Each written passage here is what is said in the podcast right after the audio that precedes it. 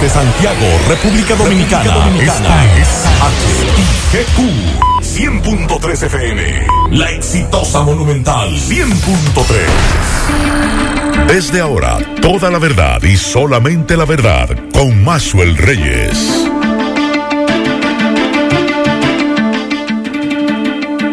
Buenas tardes Santiago, buenas tardes región, saludos a todos los amigos que sintonizan a esta hora, la verdad, con Maxwell Reyes a través de Monumental 100.3 FM. Gracias a todos por la sintonía, gracias por estar ahí. 10% la probabilidad de lluvia, un 78% de humedad y la temperatura en Santiago de los Caballeros a esta hora del día es 28 grados centígrados con una sensación térmica de 31 grados. Dice la UNAMED que hoy podrían en horas de la tarde ocurrir mm, aguaceros eh, con tronadas aisladas hacia el sureste del país. Estamos hablando que estas lluvias con posibles tronadas y ráfagas de viento en ocasiones sobre las regiones nordeste, sureste, incluyendo el Gran Santo Domingo y la Cordillera Central. Para mañana viernes, la aproximación de una onda tropical mantendrá las condiciones de lluvia sobre el país elevando los valores de humedad para que en horas de la tarde de mañana viernes se generen nueva vez aguaceros locales con tronadas aisladas hacia las provincias ubicadas en el litoral costero caribeño, incluyendo el Gran Santo Domingo y la Cordillera Central. El sábado la onda tropical estará incidiendo de forma directa sobre el territorio dominicano, inestabilizando la masa de aire sobre el país y generando especialmente en horas de la tarde nublados con aguaceros que podrían ser moderados localmente, tormentas eléctricas y ráfagas de viento en ocasiones hacia el noreste, sureste y la Cordillera Central. La sensación térmica continuará calurosa durante el día debido a la época del año.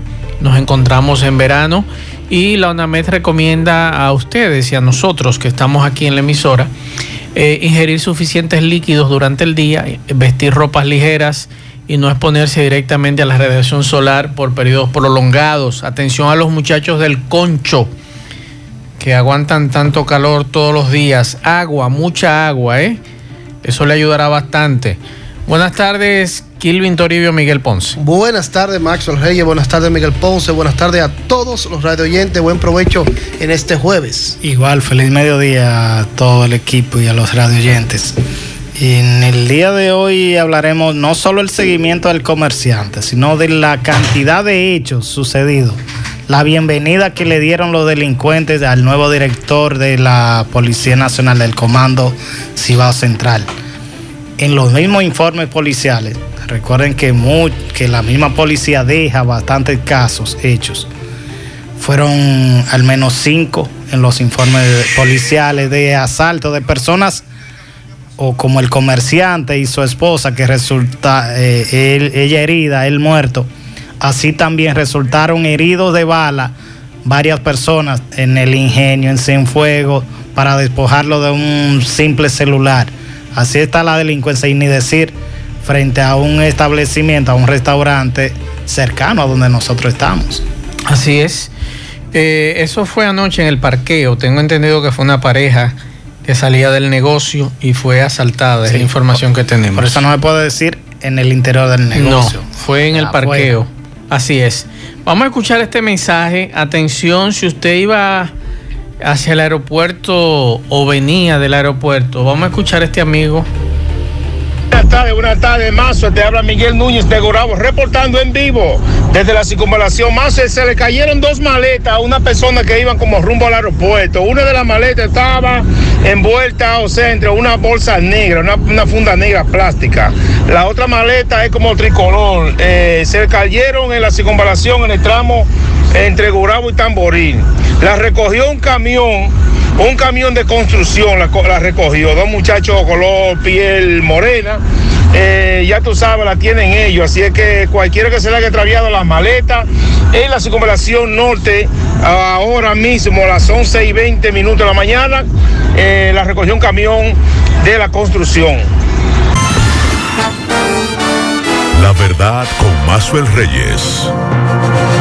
Continuamos 12, 12 minutos. Esta madrugada nos llegaba a nosotros informaciones de lo que ocurría en el norte de Miami Beach con el derrumbe parcial de un edificio de 12 niveles y que según informó las autoridades hay al menos 50 personas que están desaparecidas y esa es la información hasta ahora, pero hay una cantidad de equipos y de personal en ese lugar donde ocurrió este derrumbe.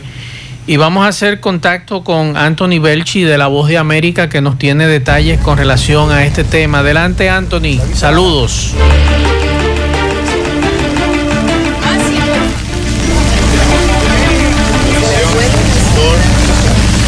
Más de 80 equipos de rescate continúan trabajando en Surfside, al norte de Miami Beach, para tratar de encontrar a personas aún con vida tras el colapso de un edificio esta madrugada. Según han confirmado las autoridades, hasta el momento hay 51 personas que están desaparecidas y solo se habla de una persona muerta por esta tragedia. Además, hay 35 heridos que han sido trasladados al hospital. Algunos vecinos que han presenciado el derrumbe de esta construcción han explicado que el ruido era parecido a una bomba y que algunos incluso llegaron a creer que lo que estaba pasando era un terremoto. Las autoridades han explicado que los perros de búsqueda han estado trabajando durante toda la noche entre los escombros tratando de localizar supervivientes. La ciudad también ha prestado su ayuda para reubicar a las familias afectadas para que se puedan quedar en un hotel mientras tanto. Todo ocurrió sobre la una y media de la madrugada cuando la policía recibió una llamada de aviso del derrumbe del edificio que está situado entre la calle 80 y la avenida Collins frente al mar. Al mismo tiempo ya se está trabajando para averiguar qué es lo que ha pasado, unos trabajos de investigación que se podrían alargar varias semanas, ya que aparentemente el edificio de 12 plantas cumplía con todas las normativas y estaba en buen estado. Desde Surfside, Florida, reportó Anthony Belchi para La Voz de América. La verdad con Mazuel Reyes. Bien, muchas gracias a Anthony Belchi por esta información. Le vamos a dar seguimiento a este, este caso. Recuerden que de una u otra forma tenemos parientes, muchos de nosotros en esa zona y otros que viven más alejados de allí, pero hay que darle seguimiento a todo lo que ocurre en Estados Unidos, principalmente en Florida, donde hay muchos dominicanos residiendo. Y en esa zona hay muchos dominicanos eh, residiendo también. Bueno, hay una información de salud pública, Miguel, que de verdad me está preocupando la cantidad de casos que todos los días, en vez de bajar, están subiendo. Hoy se notificaron 882 casos nuevos de coronavirus y le decía fuera del aire a Miguel que de verdad me llamaba la atención que se reportaron ocho muertos más en el día de hoy. Y de acuerdo a este boletín emitido en total de fallecimiento por el virus eh, durante todo el año, el año pasado y este año que eh, transcurre, 320.136 casos registrados con 261.405 pacientes recuperados y 1.360.820 casos sospechosos han sido descartados. Y en el día de ayer se procesaron 7.426 muestras, de las que 5.576 son de PCR y 1.850 de antígenos. Y en el día de hoy yo, Miguel, en las redes sociales, en mis redes sociales, principalmente en Twitter, retuiteaba esta mañana una información que daba el doctor Pedro Ureña, destacado médico capitaleño, que él criticaba, por ejemplo, un titular de un periódico que dice, gobierno se prepara para aplicar tercera dosis de la vacuna contra el COVID y era lo que ayer planteaba el ministro de Salud. Entonces dice el doctor Pedro Ureña, si la variante Delta no se encuentra en el país, que es lo que han dicho hasta ahora, seríamos el único país en el mundo sin restricciones para la entrada o pruebas capaz de frenarla. Caso digno de estudio. O sea, mientras la esta variante está afectando a algunos países, está, está generando problemas en algunos países. Aquí en el país continuamos con la, el mismo sistema de no exigirle a nadie pruebas, pero a nosotros nos exigen pruebas para salir de la República Dominicana. Todo el mundo exige pruebas aquí. Todo aquí nadie exige nada. Eh, recientemente estuve leyendo, por ejemplo, un caso en Argentina donde hay varios muertos, muchos muertos en el día de ayer y nosotros publicábamos eso en noticias.do, la cantidad de muertos en un día en Argentina. Y allá descubrieron a un estadounidense que había llegado desde los Estados Unidos con esa variante. Entonces son de las cosas que a veces uno no entiende y que uno se pregunta qué está pasando con nuestras autoridades. Y esta real o ficticia apertura que tenemos. Entonces, si esta situación todos los días estamos presentando más de 800 casos, aunque nos están diciendo, ah, sí, están bajando por la vacunación, perfecto, todo lo que tú quieras, pero estamos hablando de 800 casos todos los días y en otros casos mil y pico de casos. Dependiendo de las pruebas. Dependiendo de las pruebas que hagan. Entonces, ¿qué ha pasado? debería estar más bajito el tema de, casos de coronavirus. Más, que los casos, la hospitalización debería estar más baja. Por ejemplo, se supone que va a ser menos afectada. En el informe de hoy, Miguel, la, hospitalización, las camas COVID, como se le llama, subió, está en un 48%. De 2.730 camas, hay 1.300 camas ocupadas y de camas UCI que han bajado, está en un 65% la ocupación, de 659, 430 están ocupadas. Los ventiladores ha bajado a un 51% de 524 a 269. Eh, perdón, 524 son en total 269 ocupados. Ahora bien, yo pregunto lo siguiente, que ese informe a mí me gustaría que esa ocupación hospitalaria se diera por provincias. ¿Qué ocupación es más alta que en otra? Perfecto, pero, pero cuando se da pero en cuando sentido general, usted está agregando en un pueblo que apenas tiene dos personas hospitalizadas a uno que tiene. Por ejemplo, yo quiero saber cuál es la ocupación hospitalaria de La Vega o la ocupación hospitalaria de Montecristi o de Puerto Plata o la ocupación hospitalaria en Santo Domingo, aquí en Santiago, cuál es la ocupación hospitalaria, tanto de clínicas privadas como el tema de, hospitales. Entonces, eso, eso ha faltado, porque cuando tú me englobas todo, puede ser que, por ejemplo, en San Cristóbal la ocupación hospitalaria sea más alta que la de Santiago, o en Baní, por ejemplo, donde han ocurrido varias, varios decesos en los últimos días. bueno, como sugerencia, Recuerdo que el pasado ministro, mm, Plutarco, no, el, Sánchez, Cárdenas. en el informe, más bien, más que el ministro Salud Pública, detallaba por provincia la cantidad de positivos, cuántos estaban por eh, en, cuidado intensivo. Y, sería interesante, como bien dice Maxwell, saber por provincia y Santiago, que la mayoría de clínicas es, es quizá la única provincia que el sector privado es la que ha colocado mayor cantidad de camas. Y esos datos, hay que decir, están ahí en el reporte, porque cada vez que hacen la rueda de prensa, los periodistas hacen la pregunta por provincia. Y él siempre le responde, le dice la cantidad. Lo que tiene que eh, publicar. Plasmarlo, exacto. Publicarla, Como igual lo hacen en el reporte. Así porque he notado eso, que los periodistas le preguntan de una provincia y ellos le dan el dato. Pero es que deben publicarlo. Así como se publica, por ejemplo. Todos tienen acceso a, preguntarle al ministro. Por ejemplo, en el informe que nosotros recibimos, aquí en Santiago 32 casos ayer. Y la positividad en 17.68. Aquí en Santiago fallecieron dos personas en el día de ayer. De ocho que registró. De ocho que registró el informe, de, hoy. Entonces, eh, por ejemplo, Puerto Plata, tres casos, la positividad está en 5.99. Dajabón, tres, tres casos, 16.53. Que usted dice, ¿por qué 16 en Puerto Plata 5? Depende de la población. La población. Es más alta Entonces, Puerto Plata. Eh, provincia de Santo Domingo, 306 casos. Distrito Nacional, 248 casos.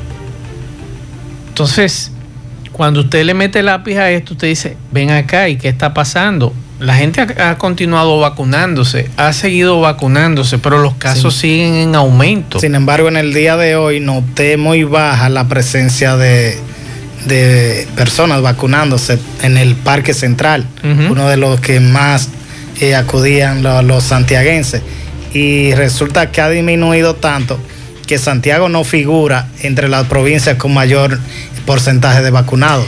Por ejemplo, La que ofrecía ayer el ministerio. yo estuve hablando con un amigo de este programa hace un rato y que está en un centro de vacunación. Me decía, Maxwell, ven acá, pero la Pfizer supuestamente no era para los menores de edad y, de- y las embarazadas. Adolescentes. Digo yo, bueno, sí, en principio fue así, luego entonces las autoridades decidieron que se vacunara a todo el mundo. Me dice, pero si van a si llegan 3 millones de vacunas Sinovac y todo el mundo ha estado vacunándose con esa, ¿por qué no le han dejado el chance a los jóvenes que se vacunen con, con Pfizer? Y así avanzamos, porque por ejemplo han continuado, creo que hoy o mañana llega otro lote de, de vacunas de Pfizer pero es una muy buena inquietud de ese amigo de este programa que nos decía, ¿por qué no le dejan esa vacuna, como se dijo en principio, para las embarazadas y la prioridad con eh, los adolescentes de 12 a 17 años? Digo, yo bueno, yo eso entendía que era así. las autoridades sabrán por qué lo están haciendo así o por qué decidieron hacerlo así. Pero es una realidad. Por ejemplo, a nosotros nos llega ahora eh, el caso del hospital Robert Ricabral. El director nos informa que hay 12 niños que continúan hospitalizados en el Robert Reed. Vamos a escucharlo. activa dentro de cierto control. Tenemos 12 pacientes actualmente ingresados en el hospital, pacientes de cuidado, eh, pero no tenemos en condiciones críticas.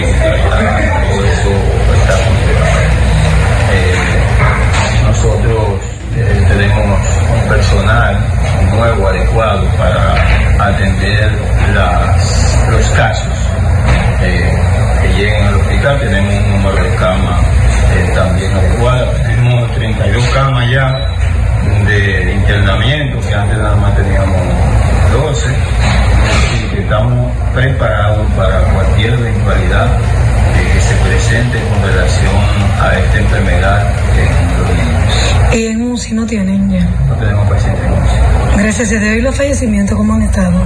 Eh, Por COVID. han fallecido pacientes, ese es un dato que nos va a ofrecer el Ministerio de Salud Pública, eh, que es quien está encargada de ofrecer esos datos.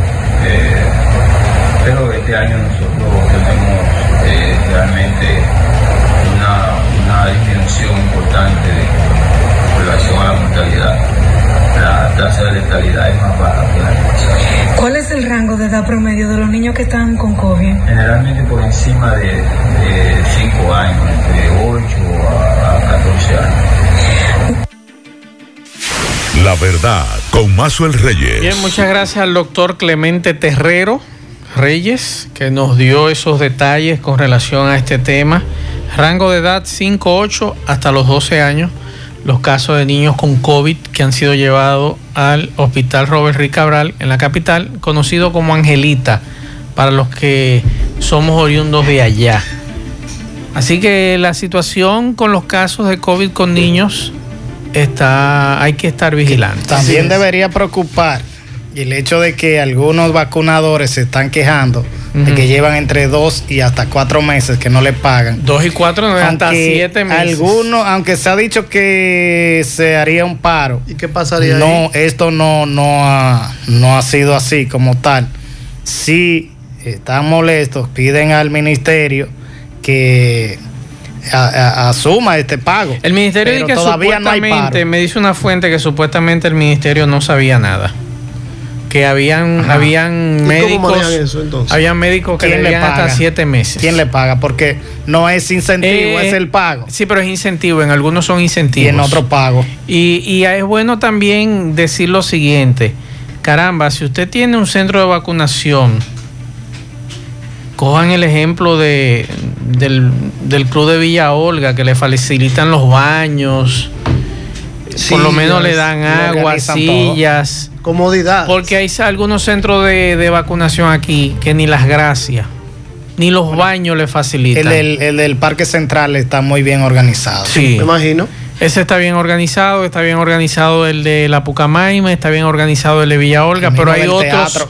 hay otros centros que deberían de facilitarle los baños, incluyendo el del Gran No, y Teatro. el de Villahoga, Max, hay que el destacar. Gran Teatro no le está facilitando Ah, los tiene baños, baños, baños colocados en Móviles, el mismo. móviles. ahora, baños ahora móviles. móviles, pero no había. Hay que destacar, Max, la labor que están haciendo, no tanto el presidente de la Junta de Vecinos de Villa Olga, sino todos los miembros de esa Junta de Vecinos Claro. que están integrados a esa labor de jornada de vacunación. Y todo el mundo tú lo ves trabajando, ubicando a las personas con muchas debe de atenciones. para que funcione. Facilítenle los baños, señores, que esa gente está haciendo una labor, ah, ah, aunque usted dirá, bueno, son empleados, sí, son empleados, pero ellos están haciendo una labor a favor de la sociedad, por Dios. Y están allí, no son, no son obreros, son profesionales. Y aunque sea obrero, todo el mundo Sí. necesita en algún momento poder eh, Claro. eh, hacer sus necesidades y, y- y hay que facilitarle eh, eh, esas instalaciones. También en el día de hoy, el doctor Daniel Rivera, ministro de Salud Pública, le está respondiendo a Waldo Ariel Suero sobre las muertes que estaba cuestionando, que el ministerio oculta informaciones. Él está informando que no eso no es cierto, que no esconden informaciones sobre los contagios positivos ni las muertes que emiten los boletines de COVID que inmediatamente van llegando las notificaciones al ministerio, se van publicando. Él explica que eso no es cierto. eh, ellos tienen su y criterio. el caso de, de la provincia de Peravia, él lo explica.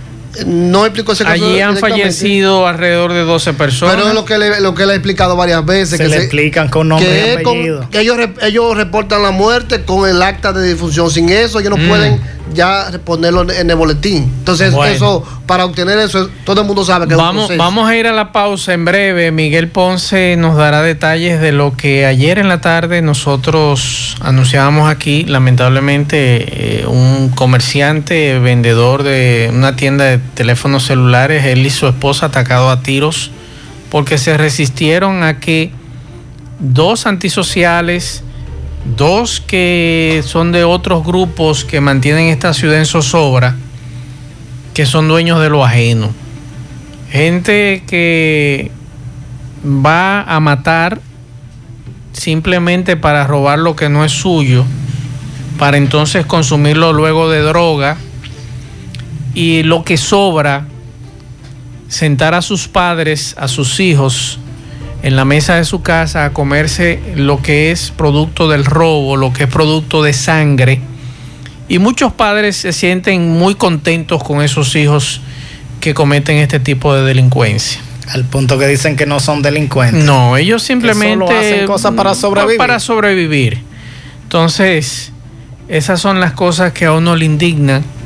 Como el del Gente- teniente. Exacto, gente El de trabajo. Se hizo de todo y él decía que no, que él se salió de eso. Pero siempre precisamente son individuos del, del bajo mundo que hasta cuando usted lo, lo evalúa psicológicamente, usted dice algún tipo de situación, esta, Sí. esta gente viene de familia. Lo lamentable de todo esto es que gente de trabajo es que está pagando el precio con su vida. Y entonces usted escucha la aralaca de algunos generales que vamos a poner esto en cintura, que vamos a resolver. Pero como siempre le, le he dicho a ustedes, me gustaría que esos generales y algunos que dicen que la cosa anda bien, que salgan en la noche solos, sin escolta. Le propongo, así mismo como se lo propuse hace un tiempo al general Ten, que saliera sin escolta. A Baez Ibar, que ayer recién se estrena aquí en Santiago, les recomiendo que salga a las calles de Santiago sin escolta y vestido de civil. 100.3 FM. La verdad con Mazuel Reyes. José de Laura, saludos. Saludos Maxwell y demás amigos, buenas tardes para los radioescuchas. Un solo estreno a partir de hoy en Santiago y en todo el país. Se trata de una película que Miguel Ponce ha estado esperando ya por meses. Rápidos y Furiosos parte 9. Esta nueva entrega de esta franquicia, de los que gustan de los autos de la velocidad, dirigida por Justin Lin, un señor que ha dirigido ya varias de las películas de esta franquicia, que inició en el año 2001 con Rápidos y Furiosos, aquella dirigida por Rob Cohen, y que bueno, ya se ha extendido, señores, por 20 años, nueve películas, y dice Vin Diesel que le faltan dos entregas más. Rápidos y Furiosos 9, protagonizada por Vin Diesel, la dominicana Michelle Rodríguez, Cole Russell y Charlize Theron, entre otros. Es interesante acotar el que esta película costó 200 millones de dólares y que solo en China, en donde la película preestrenó hace una semana, solo en China ya lleva 270 millones de dólares recaudados. O sea, ahora son las cosas irónicas del mundo del cine ahora todas las esperanzas del renacer del negocio cinematográfico como tal están depositadas en estas rápidos y furiosos y su arranque en el mercado de los Estados Unidos que definitivamente marcará un antes y un después en el mundo del cine con relación a recaudación a partir de los eventos de la pandemia de la COVID-19. Así que si usted es fanático de Vin Diesel y de sus amigos, y de los autos veloces, el único estreno que tenemos a partir de hoy es Rápidos y Furiosos parte 9. Si no le gusta Vin Diesel, no pase ni cerca de donde esto se está presentando, porque seguro que irá muchísima gente a verla. Niños. Eh, Lauri, ¿qué tenemos este fin de semana? El fin de semana, el domingo, quiero invitarles a ustedes y a sus amables oyentes a que me sintonicen a través de la hermana estación Digital FM. Ahí a las 8 de la noche presento el sonido de la imagen, que es la mejor música de las películas de ayer, hoy y siempre. ¿Y en el Cine Club, cuándo nos enteramos otra vez de nuevas películas? El, Centro León y su Cine Club están afinando detalles con los representantes de la comunidad europea para en la segunda mitad de julio presentar varias películas europeas aquí en Santiago. Ya informaremos todos los detalles con relación a esto. Bien, muchas gracias de Laura por estas informaciones del séptimo arte. Siempre. Atención jugadores. Atención los que juegan la Lotería Nacional todos los días a través de Fenabanca. Atención Fenabanca, ¿qué pasó? La Lotería Nacional está anunciando el rompimiento con Fenabanca y la suspensión de todos los sorteos diarios. Eso será a partir de hoy en 30 días. 30 días de hoy en 30 días. 30 días como plazo. Se van a suspender, repito, todos los sorteos diarios. Ya la Lotería Nacional, repito, está, está informando que rompió el acuerdo que tenía con Fena sí, Hay una carta de Kiko Tabar. Así es. Eh, rompe relaciones con los banqueros ¿Por qué banquero? Porque banquero era don Alejandro Grullón. Claro. Bueno, son de banca. Será rifero. rifero. Mucho. O rifero, Con los riferos. Claro, rifero. O sea, la lotería rompió. Una rifa. Claro, no banquero, pues dueño de banca es los Grullón. Eh, los dueños de los bancos de aquí. Sí. que banquero, pero venga acá. Ni siquiera a la eh, deportiva se le puede llamar banca de eh, apuestas. con los riferos fue que rompió relaciones la lotería. Ahí sí en medio de este escándalo, así que pendientes a este rebú que ahora hay con Fenabanca y la Lotería Nacional, aunque tengo entendido que Fenabanca había amenazado, ellos como riferos, demandar a la Lotería Nacional si ocurría esto. Demandarla porque, ellos dicen que hay acuerdos firmados. Firmados, pero sin beneficio para la lotería. Miguel, dígame, cuénteme qué fue lo que ocurrió ayer. Dándole seguimiento al caso del comerciante, propietario de una tienda de celulares, AIM, Miguel Ángel Tavares Suero, de 33 años de edad. Y hoy conversé con un hermano. Y a pesar de que la policía dice y, maneja la hipótesis de que fue un atraco, el hermano cree que, su, que, que Miguel Ángel Tavares Suero fue mandado a matar. Cuando hablaba vía telefónica con él, dice él cree que fue mandado a matar por un policía municipal con quien supuestamente mantenía una, eh, una calorada discusión recientemente Sí, pero las imágenes, las imágenes que se ven ahí son diferentes. Sin embargo, para uno manejar la hipótesis de, del- de- de un ajuste de cuenta, uno piensa de inmediato que los sicarios llegan y actúan. Claro. No lo que sucedió. Que robaron. Que robaron se- y él salió detrás de, de estos dos individuos. Bueno, además hay una testigo principal en este caso, que es la esposa de la víctima, que estaba siendo operada en el día de hoy en la clínica Corominas, que ella muy bien podría decirle a los investigadores todo lo que ocurrió Sí. en el lugar. Eh, eh, recuerda que dentro de la situación que se dan, a veces todo el que con, con un- una persona que haya discutido es investigada, incluyendo me imagino esta persona que el hermano entiende que pudo ser actuar en este hecho. Pero no solo ocurrió este, también en el día de ayer resultó herido y llevado a la clínica Santiago Apóstol Hipólito Núñez Fernández. Este hombre de 31 años resultó herido de bala en un atraco. Él, fue impactado en la pierna izquierda, fue despojado de un celular. También eh, otro hombre identificado, aquí tengo el nombre, eh, en el ingenio. Este ocurrió en el sector El Ingenio. Dauris Jaques Hill, de 23 años de edad, herido también de bala en, la, pie- en una pierna, despojado de un teléfono celular.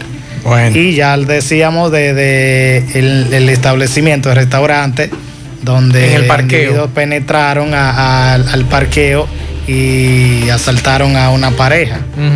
Y esos son de los casos que figuran dentro del informe policial. Recuerden lo que no se dan o, lo, o las denuncias que se hacen vía este tipo de programas. Así es. Vamos con Domingo Hidalgo. Adelante, Domingo. Saludos. Recordarle que llegamos gracias a Agroquímica y Productos Veterinarios El Boulevard, ubicados en Sabana Grande de La Canela, donde usted puede conseguir todo para su agricultura y para sus animales, abonos, herbicidas, insecticidas, equipos para la fumigación, también alimentos, medicina, vitaminas, alimentos para perros, gatos y periquitos de la mejor calidad. Ahí está el asesor 1A para que usted no dé un paso más. José Núñez, propietario, Unigoris, administradora, 829-799-0381, agroquímica y productos veterinarios, El Boulevard. Bien, eh, señor Maxwell, amigos y amigas que sintonizan el programa La Verdad con Maxwell Reyes, Ramón Antonio Miliano Vizcaíno, 26 años, de acuerdo a la documentación que fue hallada en el lugar de los hechos, venía en su carro Sonata color blanco desde la zona de Ato del Yaque hacia Santiago y a la altura del kilómetro seis y medio, curva de Isa. Este joven se estrelló con un roble que hay ahí en esa curva mortal y peligrosa que tiene la avenida Antonio Guzmán en la herradura, donde, de acuerdo a los testigos, este joven perdió la vida en el lugar de los hechos. En el lugar de los hechos pudimos encontrar, eh, se puede decir, migajas. Eh, partículas, eh, decenas de partículas del vehículo. Todo, usted sabe que estos vehículos son un poco frágiles cuando tienen un impacto tan brutal. Y eh, al chocar con este roble, ya un roble se puede decir centenario, ustedes se imaginan, destruido el vehículo, eh, de acuerdo a los testigos, personas que viven ahí mismo y que durante 32 años que tienen residiendo ahí, dicen que es innumerable. Y nosotros también somos eh, testigos de los accidentes mortales que han ocurrido en esa curva de Isa. Dicen que el joven es de la calle 10 de Cienfuegos.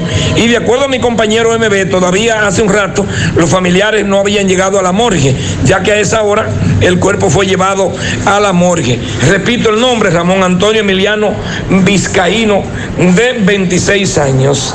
Por otro lado, en Barrio Lindo, la Herradura, continúan los atracos. Eh, en el día de antes de ayer en la noche fueron atracados una persona eh, que se dedica a prestar dinero lo atracaron a bordo de un vehículo Sonata color gris. Dicen que este anda con la placa levantada para, no, para que no sea leída por las autoridades, para no eh, despertar, ¿verdad? Cualquier tipo de, de situación que vaya en contra de ellos. Y eh, la joven eh, Juliani Tavares nos cuenta que ella estaba en la parte frontal de la banca King, ubicada en la avenida Antonio Guzmán, en Barrio Lindo, La Herradura, y que dos individuos a bordo de una motocicleta eh, le quitaron, le arrebataron los celulares y que los revisaron, pero eran, andaban muy rápido y lograron llevarle los dos celulares, incluyendo el de la joven, que es un celular iPhone 6. Esa es la situación, Barrio Lindo, La Herradura, se calienta de nuevo. Continuamos.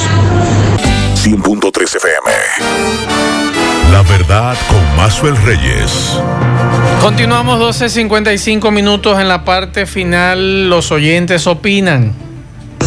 Buenas tardes, Macho Reyes. Yo quiero hacer una pregunta, a ver si están vacunando la segunda vacuna frente a salud pública ahí, que me toca hoy, quiero ir a vacunarme. ¿Hasta qué hora están, están, esa- están vacunando ahí? Bueno, mi estimado, eh, yo tengo, hoy no me mandaron, ni me mandaron ayer, antes de ayer sí me entregaron de la, de la número uno, del DPS 1, pero no me están mandando con frecuencia los lugares de vacunación. No tengo esa información, no se la puedo brindar. Mensajes. Buenas tardes, Maxwell. Maxwell, eh, estaba escuchando esta mañana dos programas por radio de, opinión, comentarios y eso, y análisis. He escuchado unos sociólogos y sociólogas hablando del tema de, de los grupos que hacen fiestas ilegales, como le llaman ahora eh, los teteos, y en específicamente el caso de la cabaña de aquí de Santiago y ellos recomiendan que las autoridades, que el gobierno realice actividades en los barrios para, para mitigar un poco esa presión que tienen esos jóvenes de estar encerrados, que son jóvenes pobres que viven en una habitación con siete, ocho familiares. Yo creo que los sociólogos de este país andan más perdidos que el hijo porque esos muchachos, en vez de lo que les recomiendan los sociólogos, de que las autoridades hagan actividades culturales en los barrios, en los parques, que hagan actividades como para que esos muchachos vayan a, ver una banda de música, por ejemplo, a ver a los títeres, los, los, los estas personas que hacen eh, pantomima y eso. Señores, la juventud no está en eso, la juventud lo que está es en bebedera, en droga, eh, en el dinero que se consigue mal, mal, mal, mal conseguido. Bien, muchas gracias. Eh, Kilvin, tú me dices, eh, tú entraste a coronavirus, a, perdón, a vacuna TRD. No, ¿Qué te entré a, a la cuenta de Instagram de la DPS 1 de Santiago. Dice ¿qué que dice? sí, que están vacunando el día de hoy en la Pero regional que de la salud. segunda. Eh, dice aquí primera y segunda dosis. Primera y segunda dosis. Atención al amigo, primera y segunda dosis en la DPS. Sí. Perfecto, mensajes.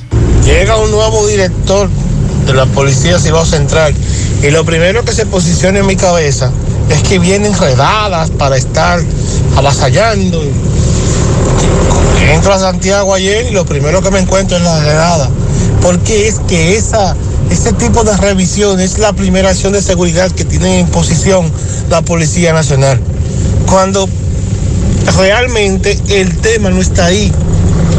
Puede ser algo, puede ser que para usted aislar a una persona, un delincuente que esté buscando, usted haga un asunto, un tema, pero no una medida de seguridad, nada más las de nada, a hostigar al que va a trabajar. Como que no supiéramos medidas de seguridad. Bien, seguimos escuchando mensajes. Maxwell, buenas tardes a ti y a tu equipo. Maxwell, ¿qué ha pasado con esos establecimientos que están violando la regulación o la advertencia que le hizo el Departamento de Salud a que no expongan los garrafones o botellones de agua al sol? Igualito, mi estimado, ahí mismo están los garrafones. ¿Qué van a hacer? Nada, aquí nada se cumple. Mensajes. en la, en la eso fue el gobierno de Leonel o Danilo Medina, no sé cuál de ellos fue que comenzó con ese supuesto plan de unos préstamos que se llamaban empleados felices. Eh, a mi familiar le pasó en el Seguro Social eh, y al otro le pasó en los comedores económicos. Supuestamente le daban unos préstamos abalanzados con el Ban Reserva, eh, supuestamente para eso te cobraban un seguro.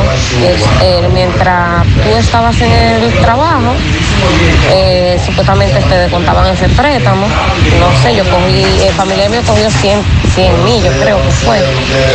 Y ahora después duró como tres años trabajándole al- en los comedores económicos, trabajando, no botellas, porque tenemos prueba de que sí trabajábamos, era director de los comedores económicos, es una persona conocida. Lo mandaron a que renunciara supuestamente para nombrarlo ya cuando sabían que estaba todo perdido. Yo les recomiendo, mi estimada, porque es bastante largo el mensaje y ya tenemos que irnos. Eh, como él lo están llamando de ese banco, lo recomendable es que usted busque un abogado, converse con ellos. Tengo entendido que ya renegociaron la deuda, pero a este señor lo siguen llamando hasta los domingos. Y tengo entendido que eso no es debido. Vamos a escuchar el último mensaje antes de irnos. Buenas tardes, Maxwell. Ponce, Kirvin, Maxwell.